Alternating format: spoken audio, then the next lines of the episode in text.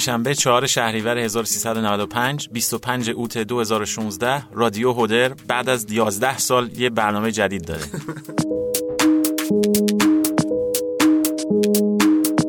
سلام این پادکست همفکر ما این هفته یه مهمون خیلی ویژه داریم حسین درخشان یا هودر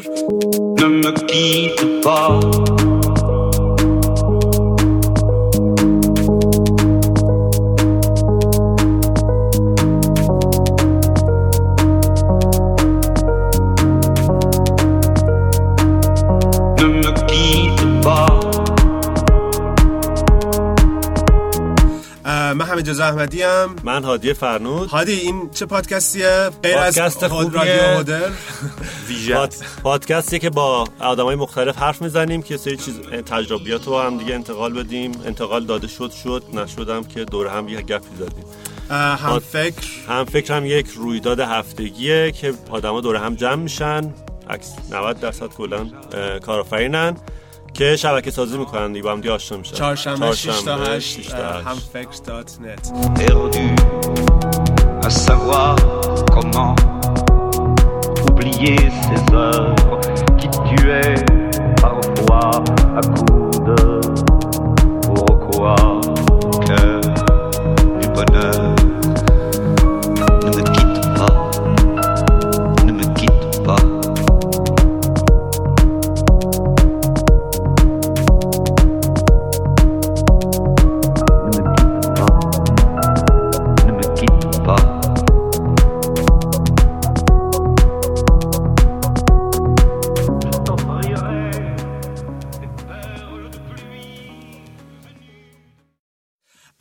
هفته ما می‌خوایم که یه ذره در مورد آینده صحبت بکنیم در مورد کارآفرینی تک آینده و در مورد تغییر. در مورد تغییر. و یکی از اه، جاهایی که می‌تونیم شروع کنیم اینه که گذشته چجوری بود و هیچکی بهتر از این نیستش که الان باش تماش صحبت کنیم غیر از حسین درخشان که لقبش پدر بلاگ ایران. البته الان ما تا پدر شده آره الان. پدر اکوسیستم استارتاپی داریم. نمی‌دونم کیه دقیقا ولی اون موقع پدر.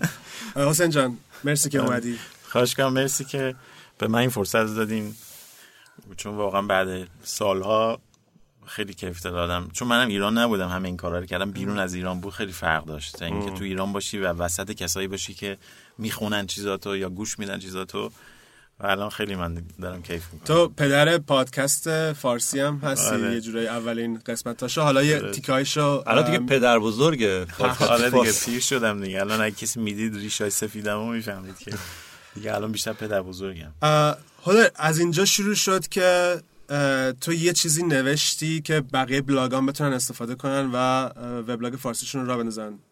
ذره آره من در. واقع کاری که من کردم که به خاطرش این لقب و لقب خنده داره گرفتم این بود که بعد از اینکه فهمیدم وبلاگ چیه به مردم به زبون خیلی ساده ای رو یاد دادم که چطوری درست کنین چون موقع ما یه ماجرایی داشتیم به اسم یونیکود که اصلا قبل از یونیکود اصلا فارسی نمی‌شد نوشت توی تو اینترنت. خیلی آره بدبختی بود. من سال ویندوز عربیک میذاشتی رایت کلیک آره. کنه. یه چیزی سیستمی بود به اسم ایران سیستم اگه یادتون باشه. آره، سیستم یادم. تکست بود به اسم ایران سیستم. بعد من اون موقع یه شرکت طراحی وب داشتم که انقدر ما زیادی زود شروع کرده بودیم که اصلا کسی نمی‌دونست وب چی هست این یعنی چه مثلا سالیه؟ فرض کن سال هفتاد و مثلا هفت.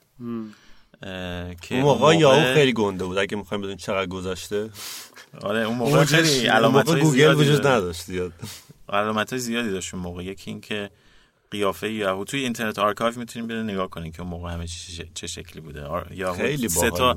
یه دونه اون لوگو اون بالا داشت اگه یادتون باشه دو تا این ورش دو تا اون ورش یه دگمه مانندایی بودن که بعدش هم GeoCities چه باحال بود. با آبی همه لینکاش هم آبی بود و زیرش هم خط داشت یعنی underline بود کامل.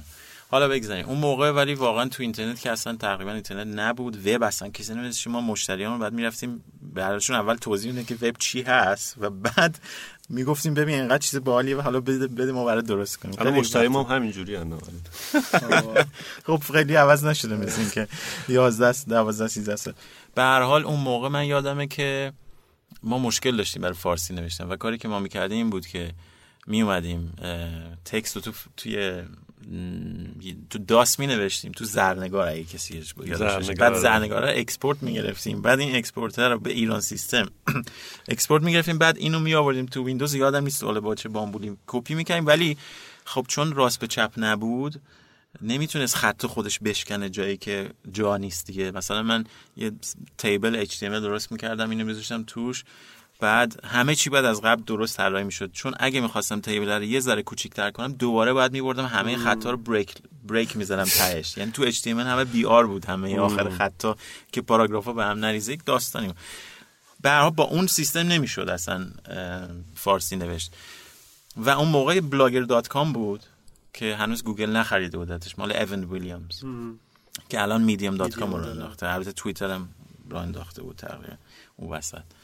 و این آدم اینو تازه راه انداخته بود با یک دو نفر دیگه ولی هنوز یونیکود support نمی‌کرد. من وبلاگ خودم رو دستی راه انداختم. یعنی با Notepad تنها چیزی بود که اون موقع تو ویندوز یونیکود می‌شد توش نوشت Notepad بود. هیچ نرم افزار دیگه نمی‌شد باش یونیکود نوشت. که اونم از یه از دوستان به اسم ایمان محمدی توی آپادانا بود که اینو به من یاد داد. اصلا منو با یونیکود اون آشنا کرد. هنوز ایران بودم سال 88 یا 9 78 78 یا 79 آره. که بعد اونجا تو آپادانا من یاد گرفتم. ولی بعد که رفتم کانادا می‌دونستم یونیکود هست ولی هیچکس ساپورت نمی‌کرد یونیکود اصلا اون موقع براش مهم نبود این زبونای دیگه اینجوری راست به چپ. و من یه ذره ور رفتم و بعد یکی دو بعد از اینکه یک دو ماه وبلاگمو می نوشتم به این نتیجه رسیدم یهو هی هم ور می‌رفتم همزمان با Blogger dot com. اینم بالاخره راه انداختن هی ایمیل می‌زنم بابا یونیکود چرا support نمی‌کنی؟ اینا تا بالاخره راه انداخت. support کردن یهو بدون اینکه خبر بدن. و من دیدم ایول.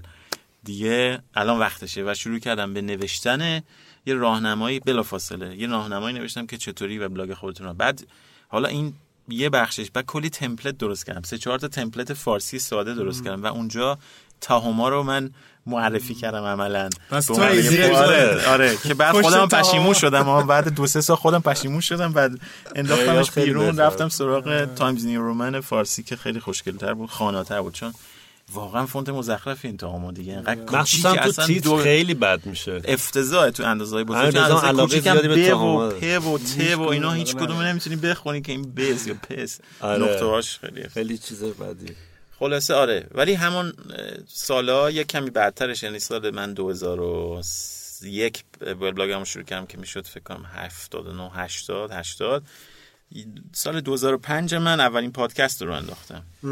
که یه شماره آزمایشی زدم اول. خب اون موقع با XML بعد درستش کرد یعنی الان فکر کنم همینجوری باید باشه دیگه. فید XML بعد درست کنی که فایلاتو بذاری توش و این بره اتوماتیک بخونه. ولی خب من همین جوریش هم قابل دانلودش گذاشته بودم تو سایتم که اسمش هم گذاشته بودم رادیو هودر که خب الان یه چیزی اومدیم اول برنامه دربارش آره ولی یه تیکش رو الان گوش بدیم که این می‌شد اولین برنامه رسمی رادیو هودر که اجرا کردم. سلام این دومین قسمت رادیو هودره که میشنوین.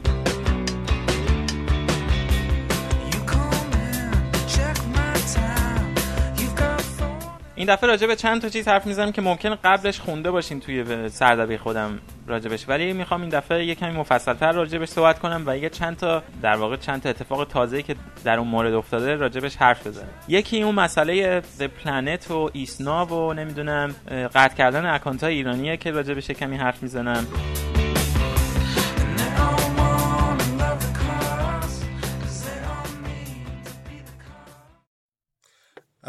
هادر استقبالش چطور بود؟ استقبالش پادکست خوب, خصوصا. خوب بود. یعنی من فکر نمی‌کردم راستش. درست مثل وبلاگ که اصلا فکرش نمی‌کردم که اینقدر یه دفعه طرفدار پیدا کنه. پادکست هم همینجوری بود. خیلی سریع یهو دیدم خیلی بیشتر از چیزی که من فکر می‌کردم گوش داده شده موقع آمارش داشتم. هنوزم دارم نمی‌دونم. ولی بالای مثلا دو هزار سه هزار تا بود اون موقع. خب البته خواننده هم, هم زیاد بودن. ولی خب اینم فایل های ویدیو یا صدا رو میذاشتم زیاد گوش می‌دادن. و کامنتاش هم اتفاقا هست. بذارین اینم گوش بدیم. یه سری کامنت هایی که مردم گذاشته بودن برای برنامه آزمایشیم. توی برنامه اول من خوندمشون و جواب دادم بهشون. خب اول از کامنت های مردم شروع می‌کنیم راجع به قسمت اول هفته پیش که اولین بار این podcasting رو راه انداختم و الانم فکر کنم اسمش رو دیگه بشه گذاشت رادیو هودر که کامنت های خوبی گرفتم. خیلی ها خوششون اومده بود. مثلا پرهام گفته بود که اولین کسی که کامنت گذاشته گفته بود چجوری میشه راش انداخت. که حالا من دارم سعی می‌کنم به محض اینکه وقت کنم یه دونه راهنما راجبش بنویسم.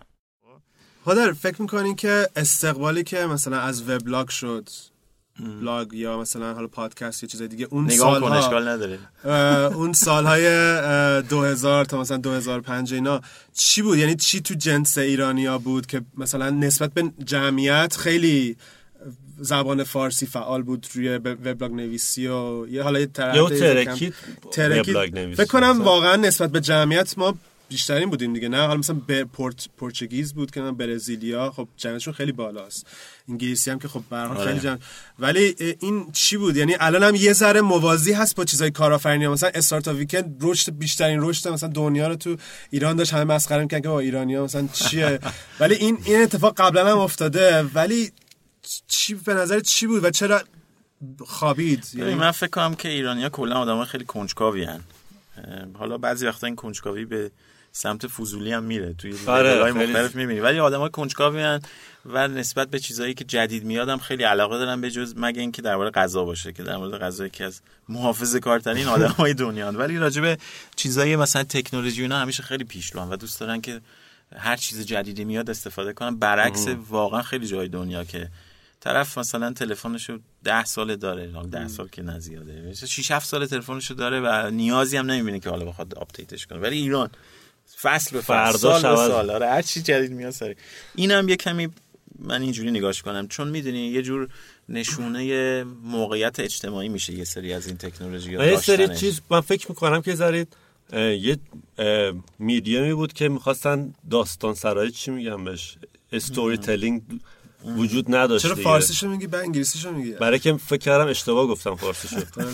درست. گفتم؟ داستان سرایی که- نکنیم با من بعد اصلا رشته کلام پاره کردی داستان یه شما اصلا چرا حرف می‌زنید من 11 سال برنامه داشتم من بعد حرف بزنم شما یه دونه شما. میدیوم بود که اه، می‌تونستن ملت حرفشون رو بزنن یعنی دیگه. غیر مرکزی شو قبلا فقط صدا سیما بود اصلا- یا مثلا آره. اصلا سوشال میدیا نبود که هیچ چی دیگه نبود آره یعنی در واقع برای باز شد ابراز خود یا self expression هیچ جای جایگاهی حرف نبود. جایگاهی نبود که تو بتونی درباره فکرت و اینا و حرف بزنی. زیاد داشتیم. چرا الان نداریم؟ چرا حالا الان کلا ما؟ ایرانی ها خیلی پرحرفیم. دقت کنیم ها، کیفیت وبلاگا چطور بود؟ حالا ببین، یه سری آدم هستن مثل خودت که background روزنامه پیش. زمینه ای روزنامه نگاری دارن آره. ولی خب مثلا یه نفر خانم خونه داره یا یه دانشجوه اینا با اینکه می نوشتن ولی محتواش چطور بود یعنی مثلا 90 همین الانه درصد که عشقی بود همین الانه که مثلا عکس غذاشون رو می‌گیرن مثلا سطحی بود یا ببین. مثلا عمیق بود نه خب ببین کلا یکی از حرفای من اینه که نوشتن به خطر افتاده. در واقع تکست به خطر افتاده تو همه دنیا. حالا بیشتر دربارش صحبت کنیم. جای جدیتر بحثمون که برس فعلا یه ذره الان خیلی مسخره بازی الان داریم. فضا. جدی شد. آره. نه نه. لبخنداتون نگه دارین چون صدا صدا کاملا تاثیر داره. همه می‌فهمن ما داریم خیلی جدی شدیم یا داریم لبخند می‌زنیم. و من فکر کنم که چی می‌گفتیم مثلا یادم رفت. تکست آب از بین نخور میره. واسه. تکست. چرا آب ما- برای ما ندارین؟ چرا فقط تو آب داری؟ چه وضعیه؟ خب ببخشید. تکس. آره ببین کلا تکس مثلا؟ قلق قلق قلق قلق. مثلا الان تکست اه، تو همه جای دنیا اینجوری شده که یه دفعه کی- چیزایی که مردم تولید می‌کنن بیشتر شده تصویری. و این خیلی خطرناکه. حالا میگم چرا. مونتا خب وبلاگا تو ایران مهمترین جذاب- جذابیتش یکی این بود که چون یه چیز جدیدی بود نشونه پولداری و باحالی و طبقه متوسط به بالا بودن بود. یه جور پوز می‌دادن آدم باش ولی یه چیز دیگه هم بود و اینکه اولین بار بود که نوشتن دموکراتیزه شد تو ایران. چون هیچ وقت در تاریخ ایران ابزار نوشتن و انتشار دست همه نبوده.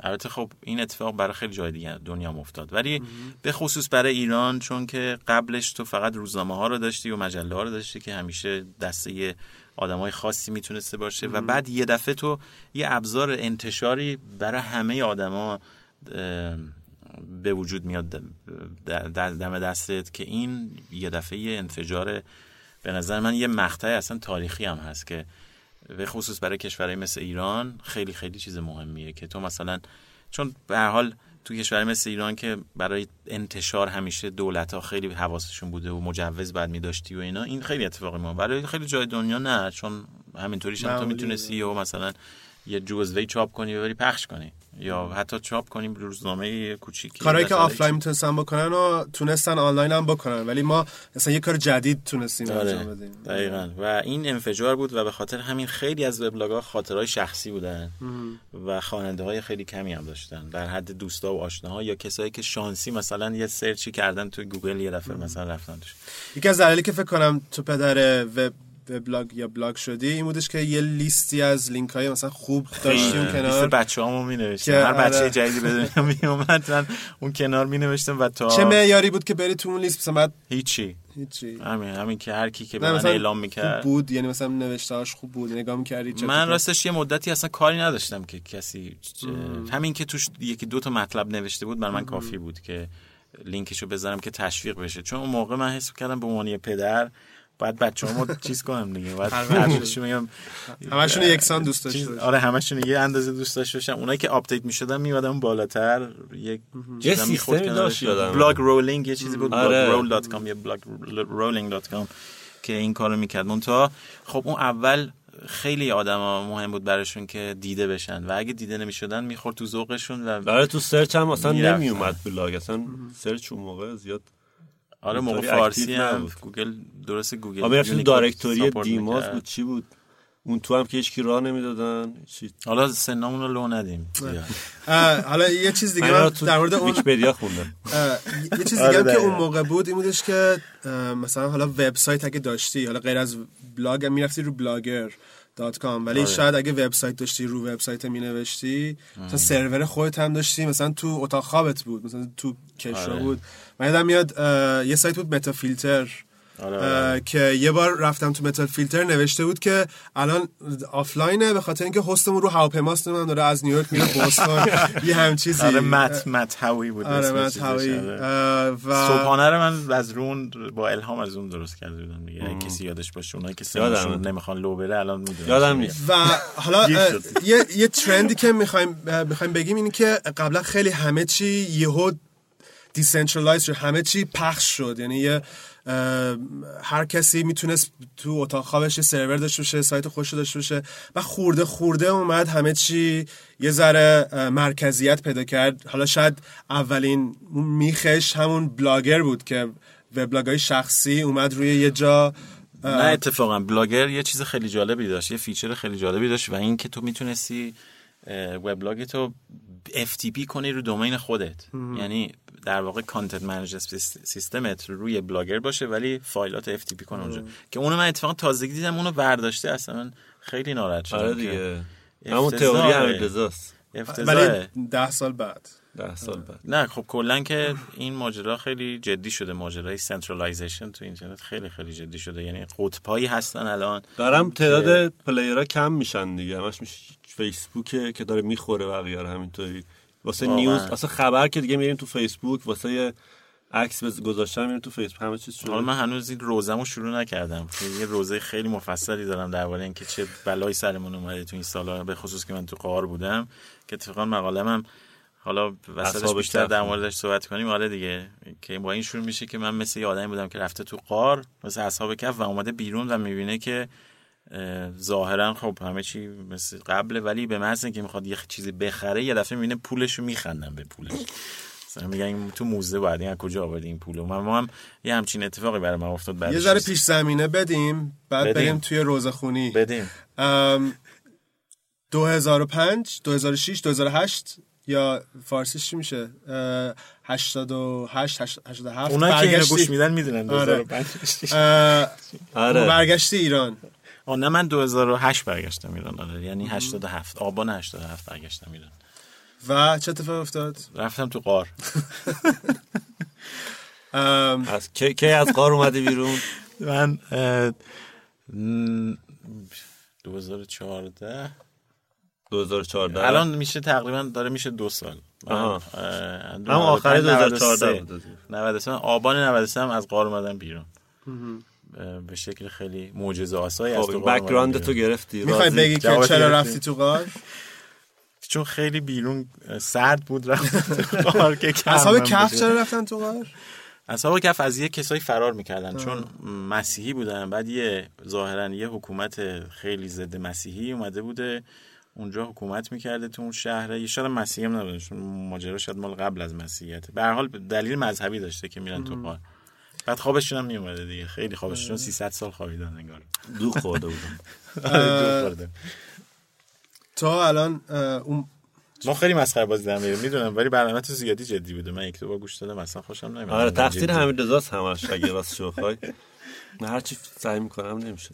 خب. ماس باید بشید یا دوغ باید بشید دوغ خورد. یا هیدروژن نه گاز هیدروژن که باعث خنده میشه. خب گفت بذار روزه رو. دیگه. برم تو مسائل آقا ما میریم بابا بی چیزای. جدی. الان رو میریم تو چیزای بره توی چیز دیگه. تو الان کجای کدوم مسیر جدی می‌خوای ما رو به زور ببری؟ خب روزه رو شروع کنیم. خب شروع می‌کنه دیگه. روزه الان چیز شده پخش شده. تو این. کاملا توی این حرف تو همه جاش هست. تو بحث. ولی نه بذار بگذاره جدی بشم. به نظر بنده اتفاقی که افتاده تو اینترنت بسیار بسیار اتفاق ترسناکیه از چند نظر که من راجبش یه مقاله نوشتم مفصل بذار اینا اصلا حالا که جدی. شدیم آره. نمی‌ذاره ای بابا. نه اصلا چی شد آقا که بریم چی. شد که من اصلا من هاده رو مثلا از چند ده سال پیش 12 سال پیش می‌شناختم بعد دیگه هیچ خبری هم ازت نداشتم که مثلا چی اتفاق افتاد مطالبی که مینوشتی که بعضی یه ذره چیز بود چون داشتم کار خودم می‌کردم. آره. و و بعد یهو دیدم که یه مقاله اومد که یه اسم آشناس حسین درخشان که در مورد اینه که وب داره میمیره. و خیلی مقاله باحالی بود. آره و. حالا نمی‌دونم تیترش. چی بود؟ تیترش چی بود؟ تیتر انگلیسیش این بود The web we have to save. ولی من تو فارسی که ترجمهش کردم بچه ها تیترشو کردم مرگ وب کجا ترجمه. شده؟ اونو مرگ تو وب ترجمان توی ترجمان. سایت ترجمان. می‌ذاریم این زیر. ولی مسئله ای که هست اینه که سال هاست که هزاران نفر پابلیکیشن مختلف دارن میگن که وب داره میمیره. مثلا موبایل که اومد همه گفتن دیگه تموم شد نمی‌دونم اپلیکیشن موبایل نه دیگه چیزه. و اینو ما خورده خورده داریم می‌ذاریم میریم جلو. شاید مثلا مثل بچه است که خورده خورده داره بزرگ میشه و نمی‌فهمیم. شما چون تو قار بودین یهو خیلی تغییر بزرگی بود و خیلی محسوس م- ملموستر بود برات. و هیچ وقت این- اینجوری شاید بهش قضیه به موبایل فکر کرده بودم که چجوری داره وب مثلا می‌کشه چون یه گاردن داره که مثلا فقط اون تو می‌تونی لینک بدی و اینا. ولی این که حالا ادامه بده که اه، چرا از نظر تو داره وب میمیره؟ من آره قبول دارم که هر چیزی که اومده هی همه گفتن که قبلیه داره میمیره. ولی این دفعه واقعیه راستش بخوای. و اونم دلیل دارم براش. دلیلم گوش بدین. اگه گوش بدین فکر کنم قبول کنین. چیزی که اتفاق افتاده و این شفت رو در واقع داره باعث میشه درباره یه چیزیه که به نظر من ستون وب بود. به اسم hyperlink.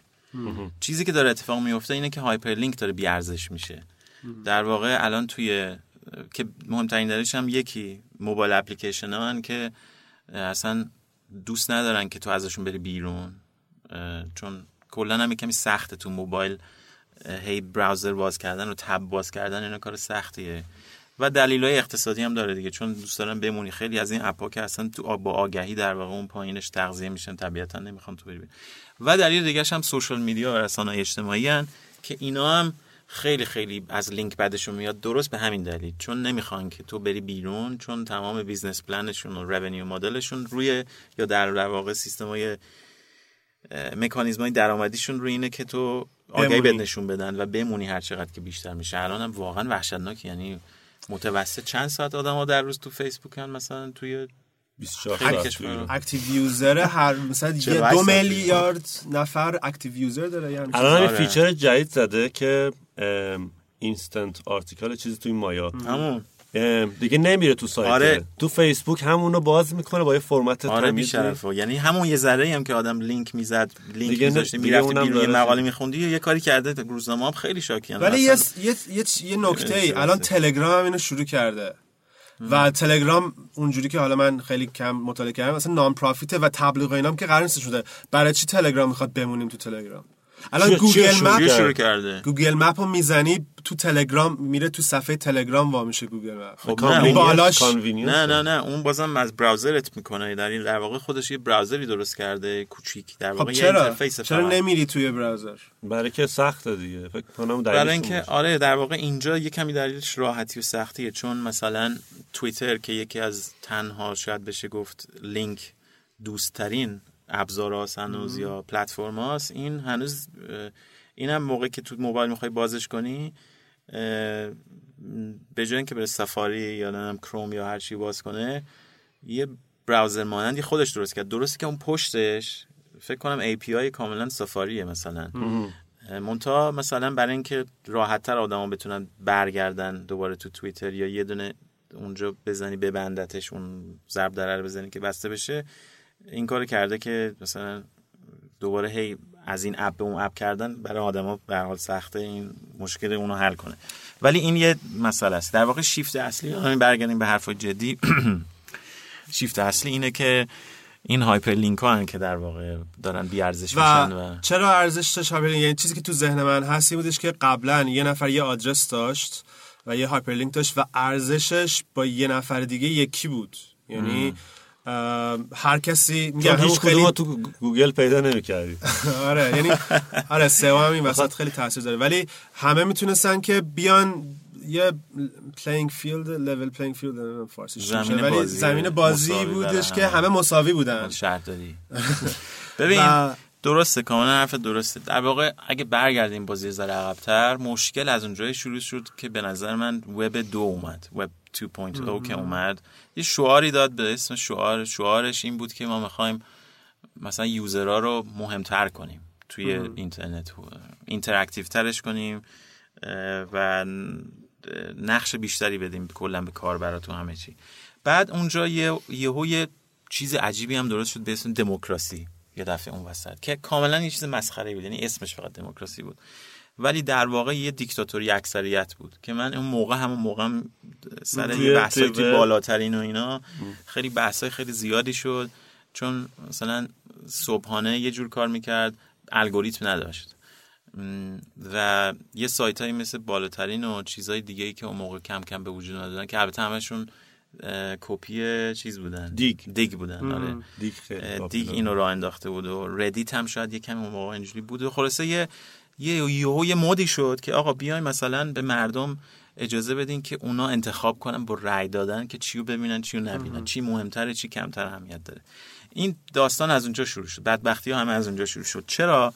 برای اینکه ظاهرش این بود که خیلی چیز خوبیه. خیلی شعار خوبی بود که دموکراتیزه کنیم انتخاب کردن و فلان. و کی گفته بعد مثلا یه آدمی بشینه یه گوشه تصمیم بگیره که مثلا چی مهمتره چی مهمتر نیست. ما هممون با هم تصمیم حرف خیلی خوبی بود دیگه هیچ کم مخالف نبود. ولی این کم کم هرچی جلوتر رفت تبدیل شد به یه چیزای دیگه ای که الان خودش رو داره توی فیسبوک نشون میده. ببین این که من میگم فیسبوک خب اینستاگرام که اصلا اجازه لینک نمیده که اینم خیلی جالبه. اصلا نمی‌تونی توش جای لینک بدی مگه تو بیوگرافیتون بالا یه دونه. که این اصلا من نمی‌فهمم. چطور یه نفر می‌تونه به این نتیجه برسه که روح و استخون بندی و قلب و تمام ستون وب که لینک باشن و اصلا بذاره کنار و بگی آقا من یه چیزی رو انداختم که توش اصلا نمیشه لینک داد. این چه چیز دنیای مسخره‌ایه. شما جوانایی که الان دارین این برنامه رو میشنوین اینستاگرام- اصلا می‌دونین که این وب بدون لینک یعنی چی؟ اینستاگرام می‌فهمم آب گوشت بدون گوشت. اینستاگرام می‌فهمم که خیلی یا بده که لینک نداره و, و وب ضرر می‌زنه. ولی یه side effect دیگه ای که داره اینستاگرام اینه که فروش و marketing و تمام این business هایی که می‌خوام بیان اینا هی لینک بذارن و تبلیغات بکنن اینا دیگه کم کم از اینستاگرام جمع میشه و بیشتر اون حالت fun ه میشه. یا اگر یه برندی هم می‌خواد بیاد رو اینستاگرام خودش رو تبلیغ کنه باید یه چیز fun نشون بده. نمی‌خوای نه کلا خیلی ها شاید این قد قدیم تر وب رو ندیده بودن که فقط hyperlink بوده دیگه. بعد که HTML که اومد آره یه اتفاق دیگه هم که داره میفته اینه که قبلا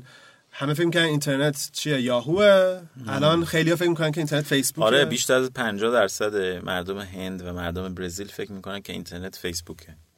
افتضاح فاجعه است فاجعه است. یعنی می‌دونین چیه؟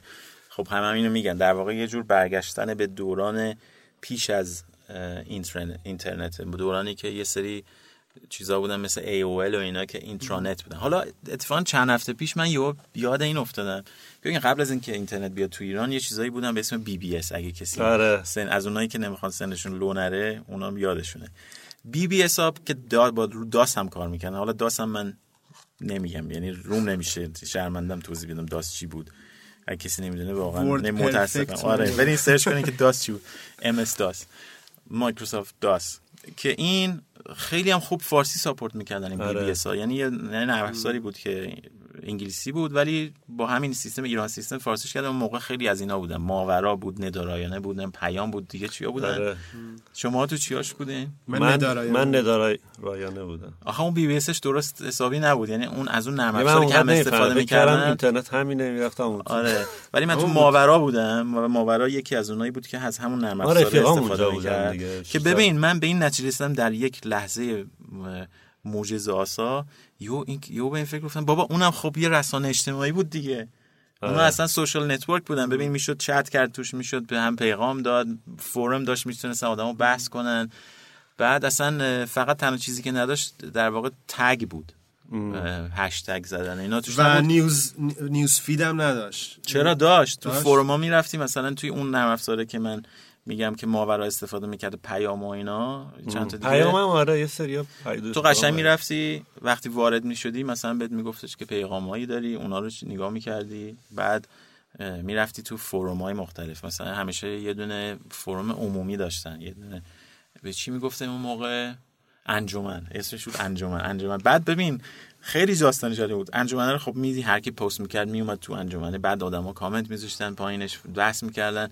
و از همه جالبتر این که خیلی هم دموکراتیک شده بود. یعنی برای انجمنهای مختلف انتخابات برگزار می‌شد چون خودش یه سیستم polling داشت. این نرم افزار خیلی چیز جالبی بود. تو می‌تونستی خیلی. و رو DOS خیلی پیشرفته تر از ویندوز بود اون موقع.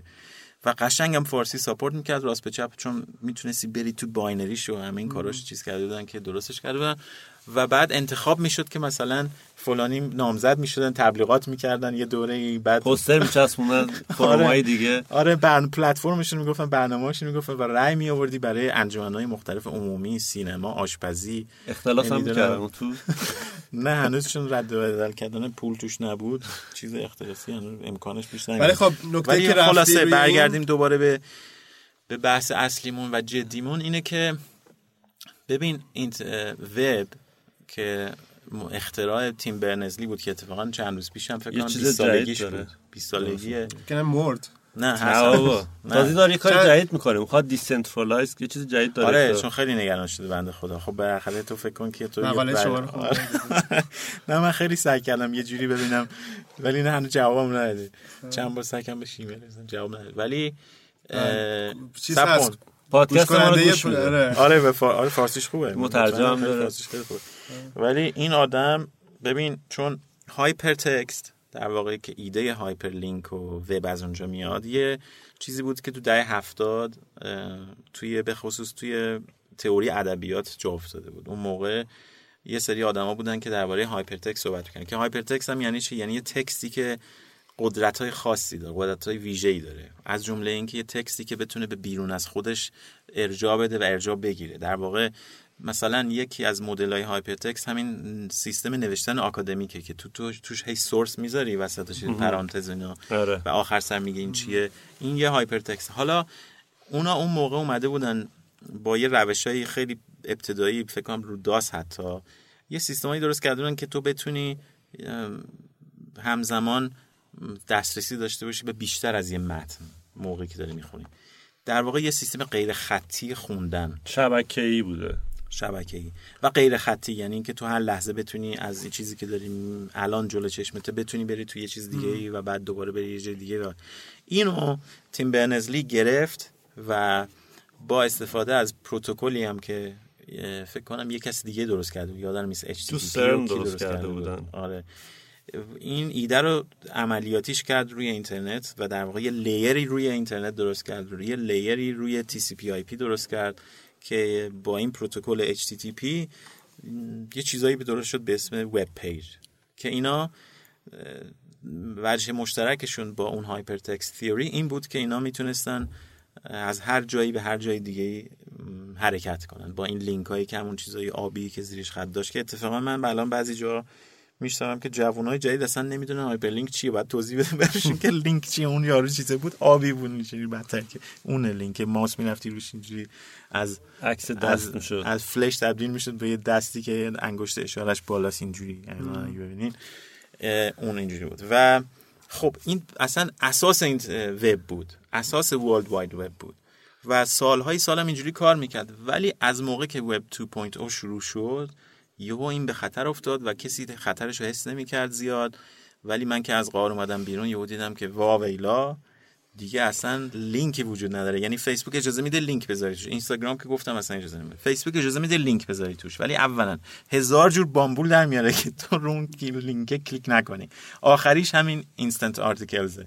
که چیه؟ اومده با یه سری روزنامه های بدبخت که اصلا نمی‌دونین چه روزنامه چه بلایی سرشون اومده تو این مورد. روزنامه های دنیا به شدت دارن ضرر میدن وحشتناک. چون چیزی که اتفاق افتاده اینه که اینا تمامه بذار اینجوری بگم. ببین روزنامه نگاری سه قسمت داره. یکی تولید مطلبه یکی انتشار مطلب یکی توضیحشه. خیلی از رسانه ها هر ستا اینا دستشون بوده. حالا از تلویزیون بگیر روزنامه بگیر هر ستا اینا سه مرحله ها دستشون بوده یا حداقل دوتای اول دستشون بوده همیشه. تولید و انتشار. حالا اتفاقی که افتاده به خصوص برای روزنامه های آنلاین اینه که خب روزنامه ها هم به خاطر اینکه اینترنت یه موقعیت های جدیدی برای دست پیدا کردن به آدم های بیشتر و درآمد بیشتر بوده اومدن روی وب دیگه وگرنه که اول رو. توضیحشون اومدن. آره در واقع توضیح هم دست خودشون بود. یعنی خودشون وبسایت داشتن و تصمیم می‌گرفتن که چی و چجوری نشون بدن کدوم مقاله رو بیشتر می‌خوان دیده بشه کدوم مقاله رو کمتر و اینطوری layout می‌کردن مثلا چیزاشونو. بنابراین هم تولید هم publishing هم انتشار هم توزیع دست خودشون حالا چه اتفاقی افتاده؟ فیسبوک به خاطر اینکه مخاطبا رو دزدیده از همه. و همه تو فیسبوک هم آره. مخاطبا رو از همه دزدیده خود ناشرا هم الان مجبور شدن بیان رو فیسبوک. الان یه دوره چیکار می‌کردن؟ لینک میذاشتن به مقالاش هنوزم خیلی این کارو و می‌کنن خیلی هم ترافیک داشتن از فیسبوک آره. در واقع ترافیکشون الان از فیسبوک و بقیه و رسانه‌های اجتماعی خیلی بیشتر ممنون از ممنون بودن اولاش اولش ممنون بودن آره. حالا میگم الان چه اتفاقی افتاد. ام، که خب اینجوری بود لینک میذاشتن. منتها خب تعداد آدمایی که کلیک می‌کنن رو لینک ها خیلی کمتر از کسایی بود که می‌دیدن. چون حوصله می‌خواد دیگه باید کلیک کنی یه چیز باز بشه دو ساعت اونو بخونی. اومدن گفتن که فیسبوک اومد گولشون زد اینا رو همه رو بهشون گفت ببین لازم نیست دیگه نگران باشی. ما همون مقاله‌ای که تو می‌خوای بذاری و بیا بذار رو سرور ما. من این چیزی درست می‌کنم که مردم تا کلیک کردن این باز شه که بعد به خاطر اینکه طول می‌کشه و اینا منصرف نشن آدما. چون معمولا انقدرم داستان داره دیگه. الان نگاه کن انقدر روی صفحه وب عادی آگهی و script و نمی‌دونم آره. چیزهای مختلف هست که دو ساعت طول می‌کشه تا load شه. یعنی همه جا دنیا الان اینجوری شده. به سرعت اینترنت دیگه ربط نداره. به سرعت CPU و رم و اینا دیگه الان کار داره اینکه کند شده. بنابراین اومد یه کاری کرد که مثلا سریعتر مقاله ها باز شد. ولی این من- معنیش چی بود؟ معنیش این بود که دیگه کسی تو اون سایت هم دیگه نمیره. یعنی همینجوریش که کسی مستقیم تو سایت های خبری دیگه کسی نمیره. تو باید اینو دیده باشی یه جایی که تا حوصله داشته باشی روش کلیک کنی و بری توش. ولی همین اینم داره می‌گیره از ناشرا از روزنامه ها و از رسانه ها بنابراین توضیح و دستش گرفته و الان داره می‌رسه به مرحله ای که انتشار هم داره دستش می‌گیره. چرا؟ چون دارن بعضی اصلا الان یه, یه سری استارتاپ های روزنامه‌نگاری دارن درست میشن که طرف میگه آقا ما اصلا دیگه وبسایت نداریم. ما یه چیزی به اسم. وبسایت که مرکز انتشار هم باشه نداریم. ما ما دیستریبیوتد پابلشینگ داریم.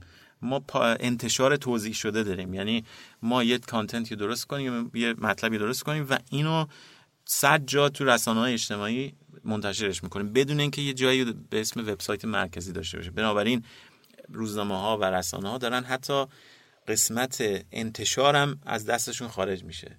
خب این یعنی چی؟ یعنی اگه انتشار و توضیح از دستت خارج شه یعنی دیگه تو اصلا درآمدت دیگه دست خودت نیست. هر کسی می‌تونه هر بازی با در بیاره و درآمدت دیگه تحت کنترل خود نیست آگهی تو تحت کنترل خودت نیست و خیلی چیز دیگه.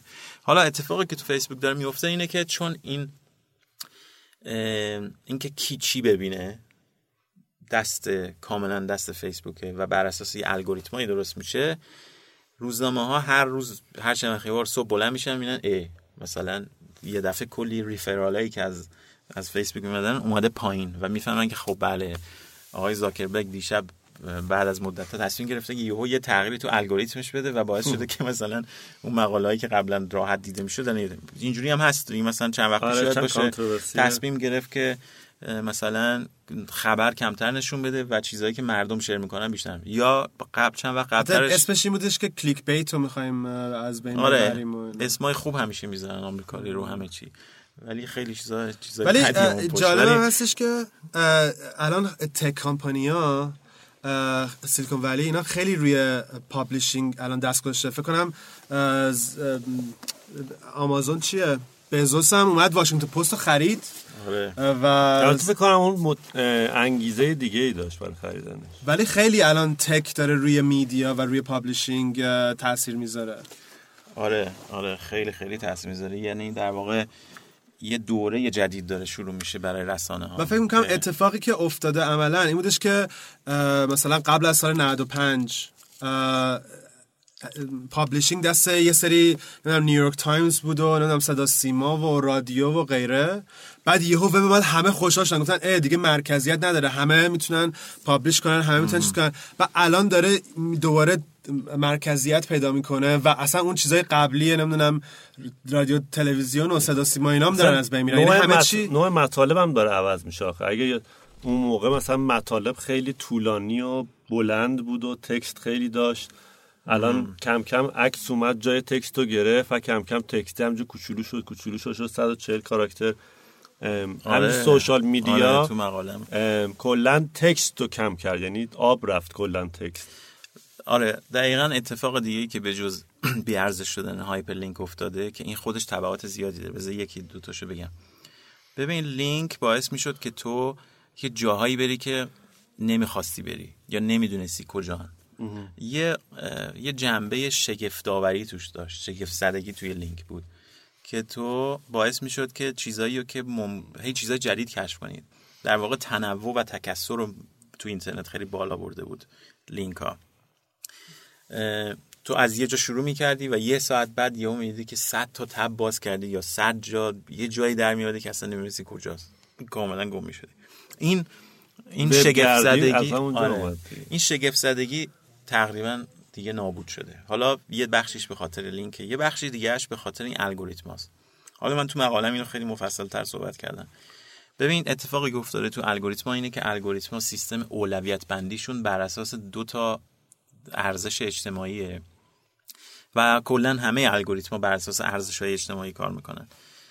این دوتا ارزش که الان ارزش غالبا توی این الگوریتم های رو اینترنت یکیشون محبوبیت یا پاپولاریتیه و یکیشون هم تازگی یا ریسنسی یا نیونس که اینا هن که تعیین می‌کنن که چی بالاتر بیاد چی پایین تر بیاد. اولویت ها چی بیشتر دیده بشه چی کمتر. خب این معنیش چیه؟ معنیش اینه که تو اگه یه عقیده ای داری یا یه نظری داری که راجع به یه چیزی تو اقلیته این الگوریتم اصلا اجازه نمیدن صدای تو شنیده بشه. و اینجوری هم هست. مثلا تو نگاه کن این همه آدما الان دارن چیز می نویسن تو فیسبوکشون دیگه یا پست می‌ذارن یا عکس می‌ذارن یا هر چی. ولی فقط.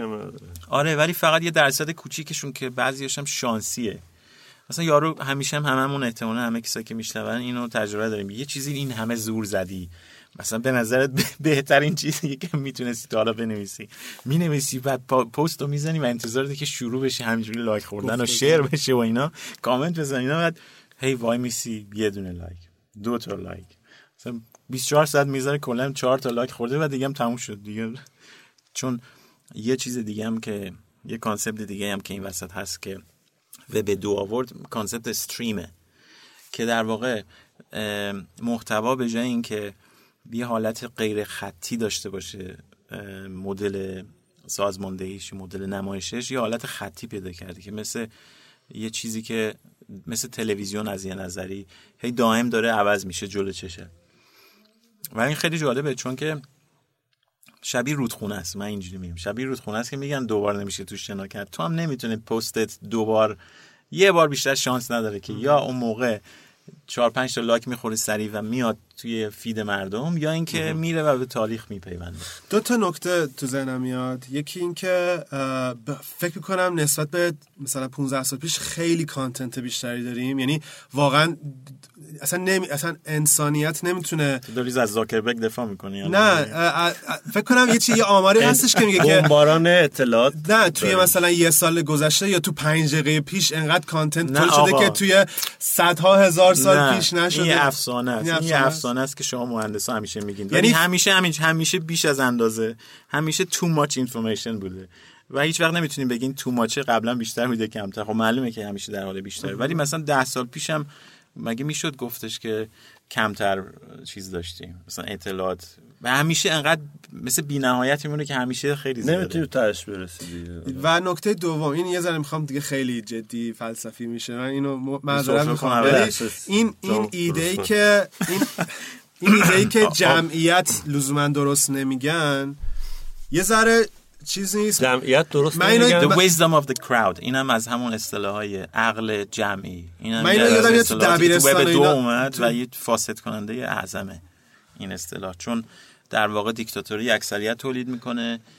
منجر به این میشه که کسی که زورش بیشتره پولش بیشتره بتونه تحمیل کنه که چی و بقیه ببینن یا کسی که تعدادش بیشتره. الان نگاه کن تو هر اقلیتی باشی اتوماتیک این سیستما نمی‌ذارن تو صدا شنیده بشه. خیلی چیز ترسناکیه. باعث رادیکال تر شدن آدما میشه. یعنی من یه مقاله دیگه جداگونه نوشتم که مثلا داعش از فیسبوک داره استفاده می‌کنه غیر مستقیم به این شکل که چون یه حرفایی می‌زنن طرفداراش که کسی یه اکثریت خوششون نمیاد اینو اصلا دیده نمیشن like نمی‌خورن به جز تو خودشون. و هی radical تر میشن به خاطر همین. چون نه کسی میاد به اینا رو به چالش می‌گیره فقط هم فکر خودشون. در واقع الان فیسبوک اینطوری شده که حالا اصطلاح filter bubble هم بهش میگن ولی من بهش اکو میگم chamber. echo chamber میگن که اینا همش اصطلاحی که ولی من میگم که comfort cocoon که در واقع یعنی پیله های راحتی. در واقع برای آدما یه پیله هایی درست کرده که اینا توش راحتن چون تو فقط چیزایی می‌بینی که باش موافقی. چرا چون این الگوریتما چیزایی بهتون نشون میدن که قبلا like کردی بنابراین تو فقط م- چیز میشی به در واقع فقط چیزایی می‌بینی که باشون موافقی و این همه رو radical تر می‌کنه هر کسی که باشی؟ از وب دو اومد دیگه از این concept یعنی وب دو نیتش و- خوب بود فکر کنم مثلا آره، نیتش خوب بود. می‌خواست اولویت بندی بده تو مثلا هزار آره. تا چیز داشتی نمیستی که مثلا آره چطوری اینا رو؟ نشون بدی ببین الان یه سری آدما به این نتیجه رسیدن که در واقع سردبیری انسانی یا انتخاب یا curation انسانی اصطلاحا خیلی موثرتر و مفیدتر از curation algorithmic ه یا من البته موافق نیستم با این. من به نظرم مشکل از ذات الگوریتم نیست چون الگوریتم می‌تونه هزار مدل باشه. این الگوریتمایی که الان غالبا که بر اساس محبوبیت و تازگی کار می‌کنن مشکل دارن. حالا ببین چه الگوریتمای دیگه میشه تصور کرد. که الان بچههایی که اتفاقا راجع به این موضوع کار می‌کنن به این فکر کنن. ببین تو الان می‌تونی یه سایتی درست کنی. فرض کن یه search engine چون گوگل هم این کارو شروع کرد دیگه. گوگل هم جز پیشروهای این بود که اومد با اون سیستم page rank ش یه کاری کرد که هر کسی که انگار لینک بیشتری دریافت می‌کنه از جاهای دیگه یعنی این رأی. بیشتری دریافت می‌کنه و بنابراین مهمتره. تو ranking ش. می‌رفت بالاتر. اولویتش می‌رفت بالاتر. گند از اونجا شروع شد در واقع. از خود گوگل خودش تقصیر داشت و الان داره ضرر می‌کنه بود. آره. ولی ببین اگه اون موقع فرض کن. فرض کن اون موقع گوگل وقتی یه چیزی search می‌کردی به جای اینکه بیاد بگه چی راجع به این keyword ی که زدی پر طرفدارتر بوده بیاد به تو بگه که آقا یه سری اینو میگن. مثلا فرض کن می‌خوای این کفش زرد خوشگلی که تو داری مثلا فرض کن الان نخریدیش خب. که با تیشرت زردت هم نکن. ست کردی آره. رنگا رو تجربه نکن حسودی نکن تیشرت تو هم قشنگه. تیشرت تو هم آبی و شلوار سیاه خوب ببین مثلا فرض کن کفش رو قبل اینکه بخری می‌رفتی سرچ می‌کردی خب خب الان توی سیستم فعلی چیزی میاد به تو نشون داده میشه که بیشترین یه نظری میاد دیده میشه که بیشترین چیزو داشته لینکو بهش دادن یا محبوبتر. ولی تو فرض کن که می‌تونستی ببینی که موافقا مخالفا چی میگن. یعنی توی گوگل میومد یه دسته نشون می‌داد میگفتش که کسایی که با فلان موضوع موافقن و هم نظرن اینا توشون از همه پرطرفدارترن. اونایی که مخالفن اینا توش از همه پرطرفدارترن. اونایی که یه نظر سومی یا یه نظر چهارمی در واقع میاد بر اساس استدلالای موجود درباره keyword میومد اینا رو organize می‌کرد و rank می‌کرد الان فرض کنیم یه نفر می‌خواد توی ایران یه چیزی مثل Spotify بزنه. خب تو موسیقی اینا هم خیلی الگوریتمی و, و مثلا اینکه پیدا کنی یه چیز جدید الان تو پیشنهاد می‌کنی که چجوری این الگوریتمش رو خب بچینه ببین دقیقا ما اگه ارزش ها رو از محبوبیت و تازگی تبدیل کنیم به تنوع و کیفیت. ببین چقدر موضوع ماجرا فرق که. کیفیت رو باید یه انسان تشخیص بده؟ نه کیفیت رو ما می‌تونیم با الگوریتم هم تشخیص بدیم ولی می‌تونه به کمک انسان هم تشخیص داده بشه. حالا منظورم از کیفیت چیه؟ منظورم اینه که یه چیزای خوبی هستن که قبلنا بودن. تو آرشیوا الان هستن. یه مقاله های خوبی یه مطلب های خوبی هن که تازه تولید نشدن. و الان این سیستم جدید هیچ دسترسی به اینا نمیده و اصلا جالب نیست به نظر شما که concept آرشیو که تو وبلاگ ها و توی تا همین اواخر اینقدر مهم بود دیگه وجود نداره. آره،. اصلا نمی‌تونی مثلا تو چیزای خودتو که قبلا نوشتی پارسال مثلا نوشتی نمی‌تونی تو توییتر به این راحتی پیدا کنی. بعد سرچ کنی بعد تو advance search بعد پادکست تاریخش رو. کجاست؟ همش تو تاریخ پیوسته. البته تو لپتاپ خودم هست الان می‌تونم شاید بعضیشو بذارم روی اینترنت روی SoundCloud این. اتفاقا اون موقع من همیشه یه مدتی یادم می نوشتم که چرا یه چیز مثل یوتیوب ولی برای صدا. درست نمیشه. موقع درست شد دیگه. این کارا آره اگه تو این کار الان استارتاپ بود آره الان پولدار بودم غارم نرفته بودم. حالا بگذاریم. میشه تصور کرد که الان فرض کن یه سیستم مثل Spotify باشه برای موزیک گوش دادن که به جای اینکه بیاد ببینه رفیقای تو چی رو گوش دادن که به تو هم همون پیشنهاد بده یا چیزایی که قبلا لایک زدی اونا رو به تو پیشنهاد بده بیاد کاری رو بکنه که دیجی ها می‌کردن. اتفاقا من اینو توی حرفام تازگی زیاد میگم. یه آلترناتیوی داریم ما برای این الگوریتمایی که تازگی و محبوبیت رو چیز می‌کنن. و اون دیجیان دیجی ها چیکار می‌کنن؟ چیزایی که اصلا تازه نیست و چیزایی که محبوب نیست رو به ما میدن و ما همیشه کیف می‌کنیم از این کار. کی گفته که حتما چیزی که محبوبه یا پرطرفداره برای ما جالب باید باشه؟ دیجی ها اینو به ما ثابت می‌کنن که اتفاقا اگه اینجوری نباشه خیلی جالب تره دائم داریم یه چیزایی که اونا همش ما رو شگفت زده می‌کنن. این چیزایی از یه جاهای دنیا میارن یهو پخش کن مال مثلا 70 سال پیش یا 10 سال پیش 20 سال پیش که اینا اگه قرار باشه با این سیستم الگوریتمی الان بره جلو اصلا کسی اینا رو پیدا نمی‌کنه و گوش نمیده. همین کار میشه تو زمینه های دیگه کرد تو روزنامه نگاری میشه کرد توی ویدیو میشه کرد تو خیلی چیزا میشه کرد که این ارزش ها عوض بشه. ما این الگوریتم من با الگوریتم فی حد ذاته خیلی الان علمی خیلی. شد مخالف نیستم. ولی ولی الگوریتم ها می‌تونه انواع مختلف ولی این. این وسط کلمه ارزش اومد که با کسب و کار خیلی کنار هم نمیاریم یعنی شاید ما مثلا چرا الان- دیگه ما ارزش درست نکنیم که باید تعطیل کنیم آره ارزش برای مشتری درست می‌کنی ولی ارزش ها تو نمی‌خوای بیاری تو کسب و کار لزوما مثلا ما الان چه می‌دونم 100 تا پادکست ضبط کردیم در مورد اینکه خودمون چه اعتقادی داریم شاید اعتقادهای خودم شاید لزوما تو کسب و کارم نیست. چرا نیست؟ اینا همش در واقع اون زیر خوابیده این ارزش ها ببین ارزش در واقع همین سوشال ولیو که تو جامعه شناسی اگه کسی خونده باشه بحثش هست. منظور این نیستش که الزاما یه چیز مثبته. در واقع ارزش اینه که برای تو چه چیزی مهمه. مثلا فکر کن برای یکی پول مهمه برای یکی مثلا شهرت مهمه برای یکی مثلا زیبایی مهمه اینا رو منظورمه. مثلا ولی یه نکته کوچیکی مثلا هست وقتی که ما میگیم کسب و کار در نهایت ما میگیم که چیزی که برای مشتری مهمه و مشتری هم ازش بپرسی میگه من محبوب ترین چیزو می‌خوام و آخرین ترین چیزو. نه همیشه اینجا- دیگه دیجی ها بهترین مثالن آره آره ولی ولی این خودت هم بعد یه ذره این حس بگی که با این که تو نمی‌خوای شاید موسیقی جدید من بهت بفرستم ولی من می‌خوام بفرستم آخرش ازم تشکر می‌کنی یه همچین چیزی به نظرم خب مثلا لزوما چیزی که حالا من برداشتم لزوما لازم نیست که یا این وری باشه یا اون وری می‌تونه میکس باشه بگم خود Spotify. هم یه روز در هفته یه چیزای جدید میفرسته برای آره چیزاش. Spotify یه چیزی به اسم Discovery داره که میاد آره. که که ظاهرا متشکل از یه یه سری الگوریتم و انتخاب انسانی انسانی. یه آدمایی که اون مثلا خیلی خوب جواب داده به خاطر همین.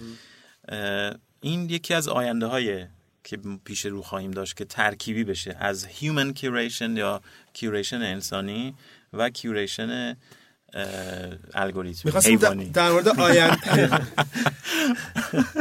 می‌خواستیم در مورد آینده صحبت کنیم. الان کلا 90 درصد. در آره. آره چیز حالا. اشکال نداره ولی قسمت تو یه جمله بخوای. ولی الان فکر می‌کنی که آینده باید چه شکل- یعنی چی کار می‌تونیم بکنیم ببین اولا اینو بگم که اگه می‌خواستیم مثلا الان معمولا تکیا بخوان در مورد آینده صحبت کنن همش در مورد نمی‌دونم اپل لپتاپ اینا جدیدش چیه. نمی‌دونم اوبر آره، می‌خواد آره. نمی‌دونم فلان اینا ولی ماها که سازنده یه چیزا هستیم ما فقط کانزومر مثلا اینکه لپتاپ بخرم نیست. اینه که ما می‌خوایم یه چیزی رو بسازیم که به درد هم به دردشون بخوره هم بتونیم ارزش کسب کنیم از توش. خب. و این اینجا مهمه که ما چی تو ذهنمون باشه وقتی داریم مثلا من خودم ایونت میر داره میره طرف این که الگوریتمی یه سری رویدادها رو پیشنهاد بده که به افراد هستش.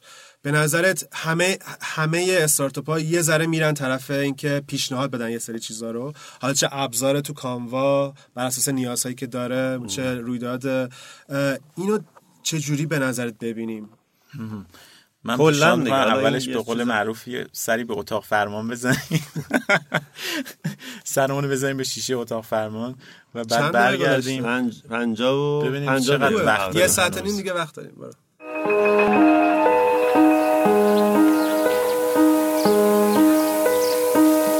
Ne me quitte pas.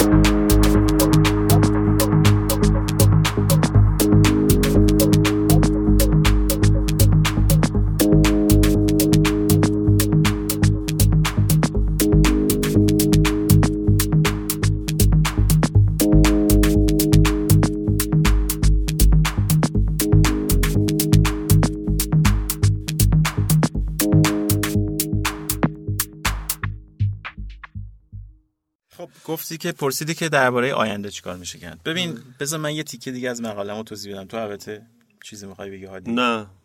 مثلا بگم که فقط در مورد selection صحبت نکنیم در کل در آره. خب بذار من اینجا رو دست خودم بگم. شما. ساکت باشین یه دقیقه لطفا. حله. می‌خوام اینو بگم که اتف... این شیفت از در واقع بیارزش شدن hyperlink یه معنی برای من داره که تو مقاله باز توضیح دادم. به نظر من اینترنت روز به روز بیشتر داره شبیه تلویزیون میشه. و این خیلی حرف عمیقیه. خودم تعریف کنم. در واقع حرف خیلی مهمیه. چرا؟ برای اینکه یه داره. تبعاتش خیلی مهمه. اینکه چرا داره تلویزیون میشه در ظاهر ممکنه به این به کسی فکر کنه چون ویدیو و تصویر توش داره زیاد میشه. آره این یه بخششه. ولی اتفاق مهمتر اینه که نوع ارتباط نوع ارتباطی که ما با با اینترنت داشتیم داره عوض میشه. نوع ارتباطی که خیلی فعال بود. passive نبود خیلی active بود. خیلی غیر خطی بود. می‌تونستیم بریم می‌تونستیم بریم جاهای مختلف و همزمان جاهای دیگر رو ببینیم. خیلی م، بیمرکز بود. decentralize بود خیلی. و خیلی هم همزمان چیز بود انتخابی بود یا شگفتی توش خیلی زیاد بود. اینا همه داره عوض میشه تبدیل داره میشه به یه چیز خیلی خیلی شبیه تلویزیون. از این نظر که تو میشینی و وقتی که اسکرول داره می‌کنی فیسبوک تو این تبدیل داره میشه به یه چیز خیلی خیلی شبیه تلویزیون. چون وقتی اسکرول می‌کنی انگار نشستی جلوی تلویزیون و داری هی نگاه می‌کنی. در واقع این نوع ارتباطه علاوه بر محتوا خیلی شبیه تلویزیون شده. حالا یه نشونه خیلی جالبش رو براتون بگم که همه اینو دقت کردین. از از تبعاتش که چقدر شبیه تلویزیون شده. ببینین الان وقتی که می‌خواین یه مطلب پست کنی مثلا توی توییتر یا هر جایی یه ساعتهای خاصی باید بکنی وگرنه دیده نمیشه. و این شبیه concept prime time تو تلویزیونه که از 9 تا 11 شب تو دنیا به اسم prime time ه که تو این ساعت ها بهترین برنامه تو باید بذاری وگرنه کسی خیلی کم دیده میشه. خب اینترنت اینجوری نبود که. تو اصلا مهم نبود چه ساعتی چه چیزی رو پست می‌کنی. ولی الان به خاطر این رودخونه که بیشتر از دوبار نمیشه تو شنا کرد به اسم استریم اینجوری شده که تو اگه اون ساعت درست نذاری چیزتو پست نکنی دیگه رفته تو. رودخونه و هیچ هم دیگه ندیدتش. تموم شد. تبعات دیگه هم داره و از همه مهمتر تبعات مالیشه به نظر من.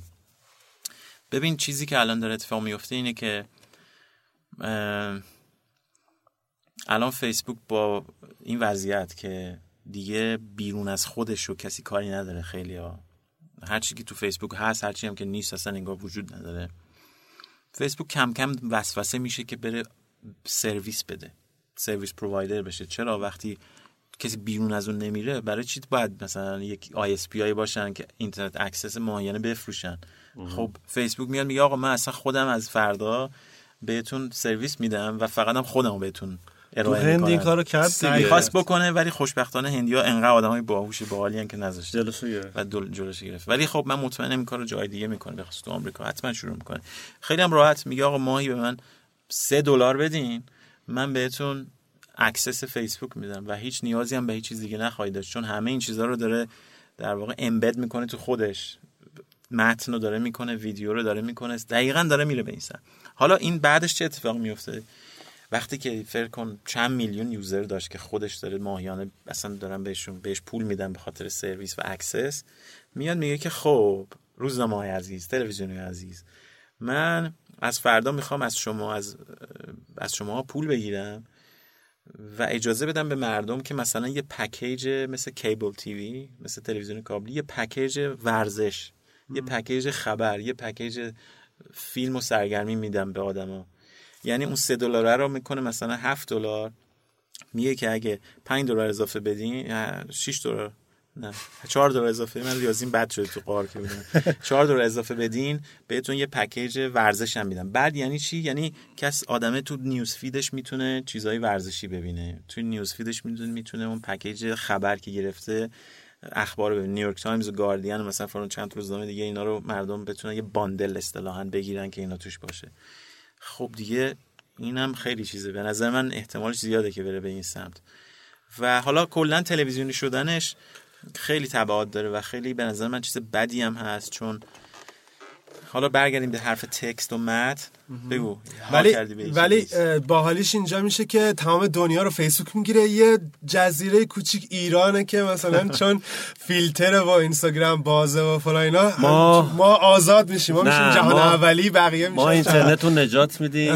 آره. یه تیم میاریم نه، ما که. بدبختن ایمیل تلگرام اومده که همه کارا رو داره می‌کنه. جای ایمیل و مثل تلگرام و میشه مثل همه ویچت. کنم. ویچت توی آره تو چین خیلی توی چیز چین شاید اینا ندونن خیلی ویچتی که تو ایران بود اصلا با ویچتی که توی چین است خیلی فرق داره تو ویچت همه کار می‌تونی بکنی می‌خری. بلیت سینما بخری پول بدی به بقیه نمی‌دونم قبضاتو بدی همه کار آره. می‌کنه آره، تلگرام فکر کنم. اینوری بره تلگرام اگه عقلش برسه این کارو می‌کنه یا اینکه یه آدمی تو ایران عقلش برسه و اینو درست کنه که مثلا یه یه مسیجینگ اپی باشه که تو خیلی کارهای دیگه هم باش بتونی بکنی. چون اونایی که تو ایران بودن الان کار خاصی نمی‌کردن که کسی نتونه بکنه. برای همین وایبر الان ما اینا. پیشرویم. ما لاگین ویت تلگرام گذاشتیم.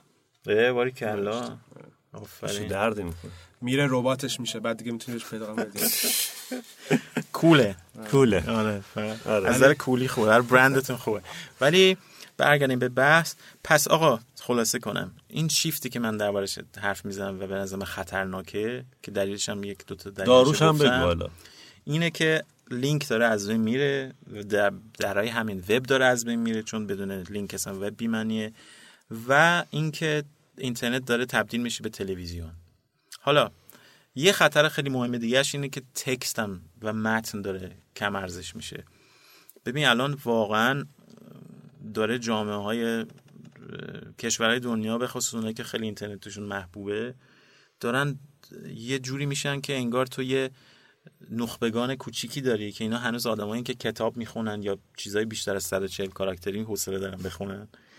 و یه اکثریت بزرگ 99 درصدی که اینا فقط دوست دارن ویدیو ببینن. چون وقت ندارن. یه دلیل اقتصادی هم داره. چون انقدر کار باید بکنن اینا و آدمای کم پولی هم مثلا بیچاره اگه یه- هفته رو مریض شه مثلا معلوم نیست چه بلایی سرش بیاد. اصلا دیگه نمی‌تونه دو تا کار داره می‌کنه یا مثلا 17 18 ساعت یا 12 حوصله 13 ساعت کار- پیچیده نداره. اصلا نمی‌تونه بخونه دیگه حوصله نداره چیزی بخونه. بنابراین تلویزیون می‌تونه ببینه ویدیو می‌تونه ببینه. و الان اتفاقا خیلی جالبه چون آمارا نشون میده که کسایی که تلویزیون می‌بینن توی این نسل میلنیال هزاره جدید یا در واقع اونا که خیلی جوونن خیلی زیاد کم شده و اینترنت زیاد شده. منتها این چه فرقی دارن؟ تو اینکه ویدیو رو تو فیسبوک ببینی با تلویزیون که تو تلویزیونی چه فرقی داره. بی خودی خودمون رو گول نزنیم که فکر کنیم مثلا آدمای باحالتری هستیم ما اگه که تلویزیون نمی‌بینیم. هیچ فرقی نداره. هر وقت رفتیم تلویزیون یه ذره باز جای کتابو داره می‌گیره از اینکه یه سری سریال خیلی پیچیده مثلا The Wire دقیقاً. هستش که قشنگ میره توی شهر. جای رمانو دارن می‌گیرن سریالا. تا حدی چون جای رمانو می‌گیرن. ولی ببین بازم سریالا چیزی نیستن که مردم زیادتر نگاه کنن توی اینترنت. اتفاقا شاید از این نظر اینترنت عقبتره. چی می‌بینن ملت؟ ویدیوهای مسخره. یا مثلا ویدیوهای گربه. گربه ها سگا بچه ها. چیزای کم اهمیتی که فقط وقت میگذرونه دیگه. یعنی حتی تلویزیون به نظر من اینا از تلویزیون هم بدتره چون تلویزیون یه عنصر شگفتی توش هست. تو نمی‌دونی برنامه بعدی که می‌خواد نشون بده چیه. ولی این تلویزیون های جدید که من من گذاشتم مثل فیسبوک چیکار کنه. آره دقیق. این فیسبوک چون بر اساس عادت های تو داره بهت تو رو تغذیه می‌کنه تقریبا تو می‌تونی بفهمی که بعدیه حتما این چیزی که قبلا خوشت اومده ازش. بنابراین این یه خطر بزرگه. حالا؟ چیکار میشه کرد؟ به عنوان به عنوان کارآفرین داریم میگیم یا به عنوان یوزر؟ ببین این سوال تو که چیکار میشه که خودش به عنوان تیم.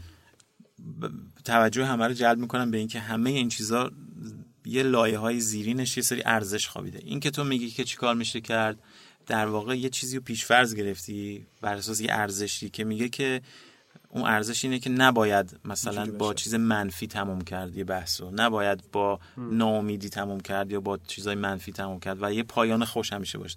این ربط داره به اینکه هالیوود همیشه پایان خوش داره. این ربط داره به فرهنگ آمریکایی که دوست داره آخرش همیشه همین چیزی مثبت باشه.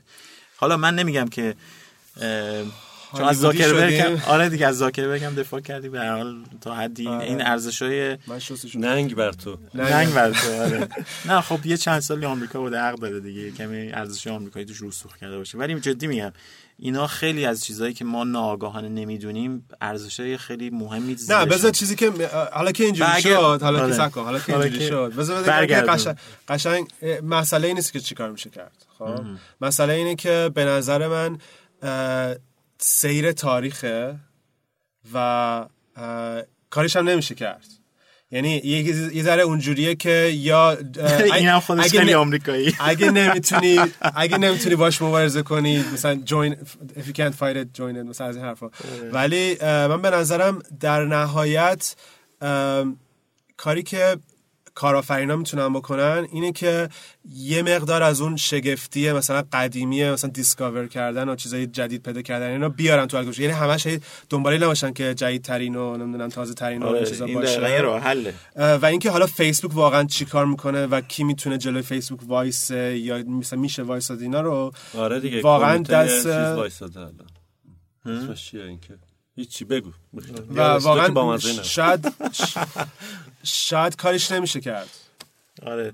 نه ببین باز یکی از این چیزای دیگه که ناآگاه نیستیم راجبش این تصور خطی از تاریخ که همه چی انگار داره به سمت بهتر شدن میره اینم باز یه یه, یه پیشفرزیه که ما راجبش آگاه نیستیم. اینجوری نیست. تاریخ در سیکل اتفاق افتاده و جلو رفته.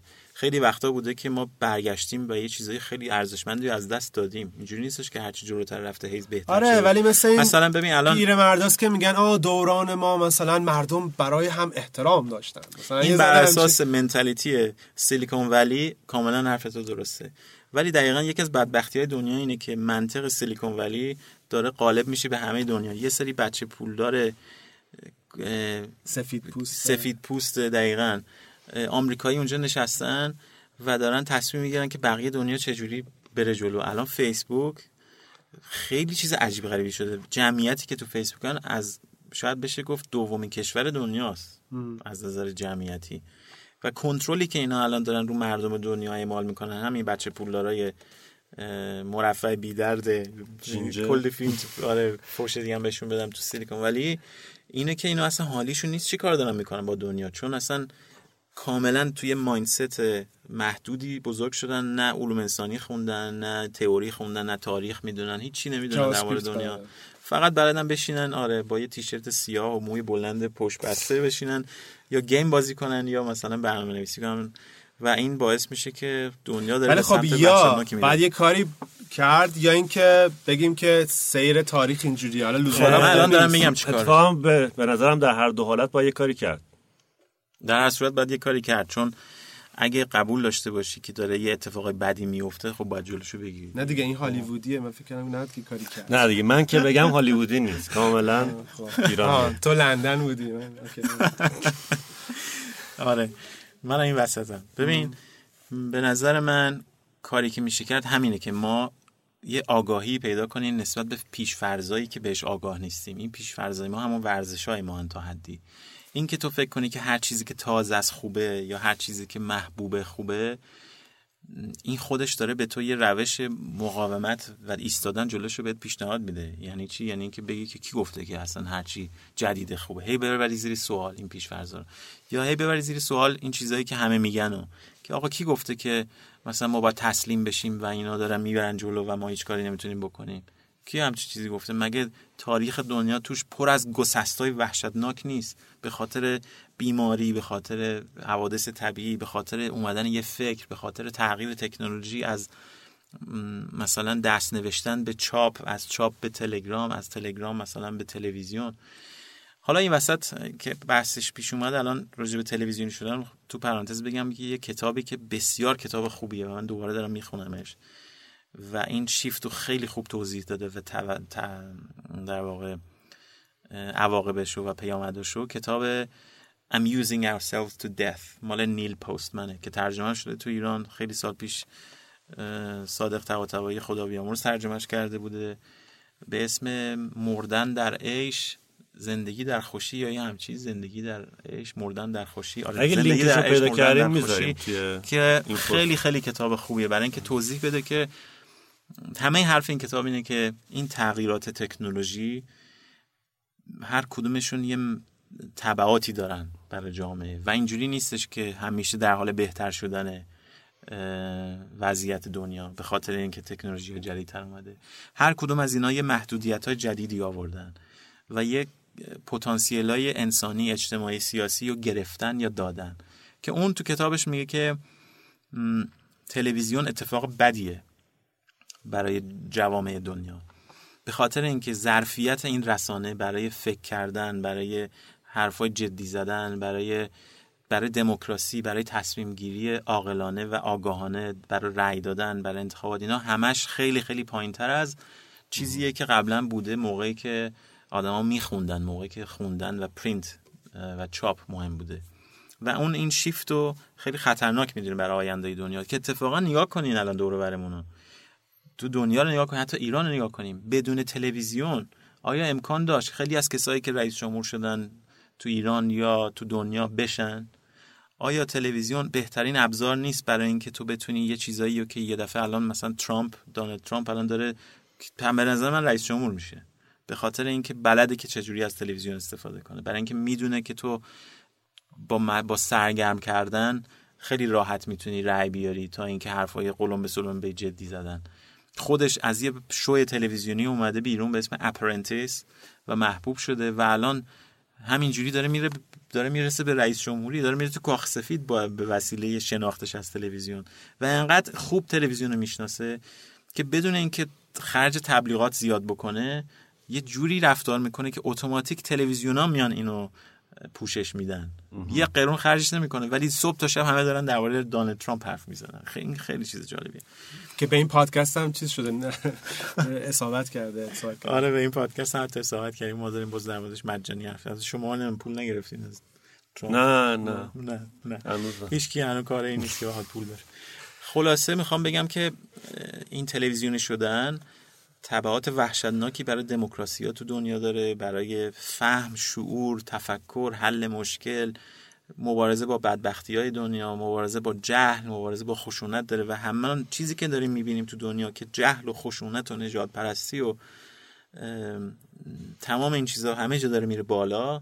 یکی از مهمترین دلیلاش اینه ولی که ولی این یه خوندن این داره یه اشتباه و- نیستش. این یه اشتباه نیستش که فکر کنیم که نسل قبلی باشورتر از ما بوده.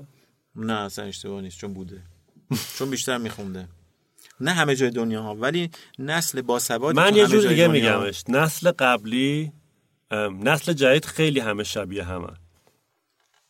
آره اینم به خاطر چیزایی که الگوریتم های. محبوبیت گرای چون دیگه. الان خیلی شباهت مثلا اگه بخوایم رنگ بندیشون کنیم مثلا نسل قبلی خیلی رنگای زیاد داشتن. مثلا نسل جدید خیلی هم رنگتر شدن. ببین توی همین کتاب نیل پستمن دی اتفاقا دیشب داشتم اون تیکش می‌خوام یه دو تا دو تا چپترش درباره آمریکای قرن 16 تا 18 حرف می‌زنه. و بعد ببین یه چیزای مخت سود می‌کشه که چقدر همه باسواد بودن. تیراژ کتابا کتابایی که خیلی هم کتابای سنگینی بودن. حتی تو طبقه کارگر انقدر اون دوره باسوادترین مردم های دنیا رو داشته اون تیکه تاریخ تو آمریکا. تیراژ کتابا یه چیزی بوده که اگه الان معادلش رو می‌خواستی فکر کنی مثلا می‌شده در حد مثلا 40 50 میلیون نسخه. چیز غریبی بوده. بعد سطح مقایسه می‌کنه مناظره های انتخاباتی رو.